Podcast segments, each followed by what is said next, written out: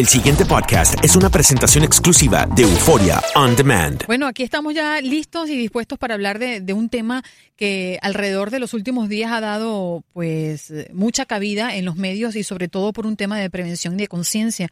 Acá ya tenemos a Clara Pablo, Senior Director Music en Univision, y que pues hoy viene a hablar de, de este, en el mes de la lucha contra el cáncer de seno, el testimonio pues de una colega de Univision Que, que forma parte pues de, de oh, esa estadística. Wow. ¿Cómo estás, Clara? Hola, buenos días. Muchísimas gracias por la invitación. Hola, ¿qué tal? Bienvenida. Hola, qué, gracias. Qué gusto tenerte acá. Y además que quiero compartir algo que me agradó muchísimo en su cuenta en Instagram. Clara Pablo dice, completamente consciente que no tengo una vida normal. Por eso la quiero compartir. Compártela con nosotros.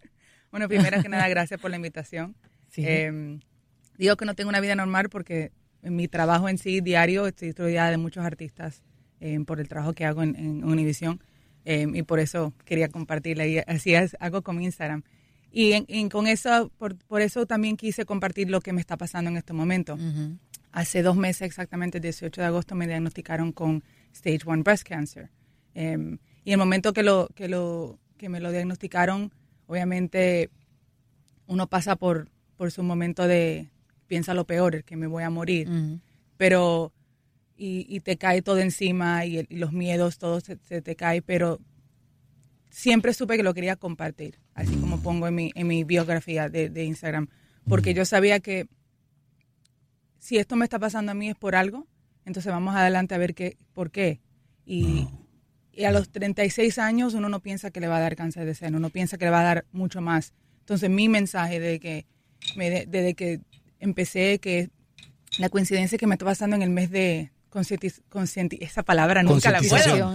Conscienti- esa misma. Del, del cáncer de seno es ahora. Entonces, el primero de octubre fui, fue cuando empecé con esto y, y muchos amigos míos de músicos y me ayudaron con hacer repost y me ayudaron con, con el mensaje, a compartir el mensaje. Claro. Y de verdad que ha sido algo muy lindo porque he podido hablar con muchas chicas de diferentes mm. edades que han estado haciendo mamografía por, por, por mi testimonio. Y, y, y básicamente también porque tú subrayas mucho el hecho de que jamás imaginaste que a tu edad pudiera eh, presentarse esta situación. Uh-huh. y, y, y quizás, y estoy seguro que uno de tus mensajes es, no importa qué edad tengas, uh-huh. tienes es. que revisarte, ¿verdad? Uh-huh. Y eh, por otro lado también eh, el hecho de si alguna mujer, como dicen los médicos, pero ya nos dirá el doctor Mejía, uh-huh.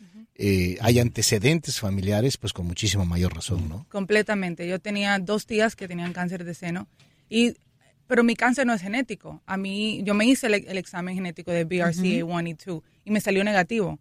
Entonces, uh-huh. pero aún por eso yo, yo misma me chequeaba personalmente, me hacía el, el, el me tocaba uh-huh. cada mes para revisarme. Pero la, el American Cancer Society dice que a los cuarenta y cinco años cuando nosotros podemos ir, o mínimo cuarenta. Imagínense si yo hubiera esperado hasta esa edad para, para revisarme. Correcto. No sabemos qué tan grande mi tumor hubiera sido en ese momento. Clara, te, te saluda Ino Gómez de, de Nueva York. Primero que nada, hola, Ino, eh, buenos días. ¿Cómo estás? ¿Cuánto, cuánto me alegro que esto sea stage uno, ¿no? Uh-huh. Es decir, que, que tienes unas grandes probabilidades de salir de este apuro. Sí. Eh, yo he estado envuelto con, con, con, con American Cancer Society y he presentado a muchas sobrevivientes que, que esa es la llave, lo que tú has hecho. ¿Cómo, cómo pudiste detectar Eh, tu cáncer en stage uno, es decir, al comienzo? Sí, bueno, aparent- ¿sabías que hay un stage cero? Eh, el Ajá. cáncer que tengo yo es ductal, invasive ductal carcinoma, que empieza en el ducto mamario. Entonces, el stage cero es cuando está en el ducto. El stage uno es ya cuando salió del ducto. Y creo que ahí fue cuando lo encontré. Como te comenté, mm. yo me chequeo eh, cada mes, eh, pero una de las cosas que no, una mujer debe saber es que se debe chequear desde el collarbone, desde el... el La clavícula.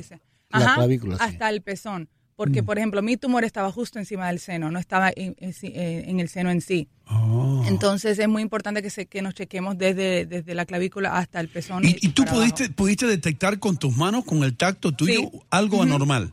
Sí, mm. se sentía, se, no se movía, que también es algo muy importante que las mujeres deben saber, si no se mueve ahí es donde tenemos que preocuparnos. Eh, y se sentía como un pedazo de, como una bean de silicona. Era, era un poco duro y, y, no, y no tenía movimiento. Entonces, eso fue un miércoles. El jueves justo inmediatamente fui al, al, a mi ginecólogo para que me revisara. Cuando me revisó, me dijo, ¿sabes qué? Vamos a mandarte una mamografía. A las diez de la mañana me fui a la mamografía, a las once y pico me hice la, el ultrasonido y a las doce y cuarenta y cinco me hice la biopsia. Mm. Al día siguiente, viernes, eh, me, me, dieron, me diagnosticaron en la mañana. Lloré por cuatro horas, como debe ser, uh-huh. eh, y en la tarde ya tenía cita el lunes. O sea, me he movido muy rápido. Mi doctora dice claro, que me muevo más rápido que los resultados están entrando. Yeah. Pero creo que esa es la manera, porque mucha gente me, me escriben y me dicen... Tengo miedo, tengo dos hijas, no quiero hacerlo. Y le digo, pues, con más, perdón, con más razón deberías claro, hacerlo. Por porque supuesto. Si actúas rápido, esto, el cáncer de seno desafortunadamente y afortunadamente es muy común. Entonces hay muchas eh, cosas que ya la, la, la medicina está ayudando con. No, esto. Hoy por hoy no tiene que ser mortal. Exactamente, no Así tiene que ser mortal. Así es. He visto mujeres de stage cuatro que, que sobreviven. Así Entonces es. Todo depende de lo rápido que actuamos. Y, y o sea, yo solamente tengo dos meses y ya me hice la cirugía, ya estoy esperando tratamientos. Entonces, la idea es, es no tener miedo. Si tenemos algo, lo afrontamos y, y para y adelante. ¿Tu vida ha cambiado? Claro, muchísimo. ¿Cómo? Yo vi, por ejemplo, yo vivía montada en un avión toda la semana, uh-huh. eh, sin parar todo el tiempo. Y mucha gente me decía, tienes que parar, no paras. Y me paró. Y, y he, he aprendido a, a, a proveer, o sea, aprovechar lo que tengo alrededor mío. He aprendido a, y esto me ha tocado mucho el, el aprender esto, que lo que no controlo, no me puedo estresar por eso. Uh-huh. Y yo ahora mismo no tengo control de mi vida, la tiene Dios. Entonces uh-huh. yo no tengo control de mi vida. Y todo uh-huh. lo que me está pasando a mí es poco a poco. Todos los días aprendo algo nuevo. Y tengo que ir al hospital mínimo tres veces a la semana y todos los días me dicen un resultado nuevo y tengo que esperar. Obviamente es mucha ansiedad, pero me ha enseñado paciencia. Y, y, y si no controlo algo, ¿sabes qué? Let it go.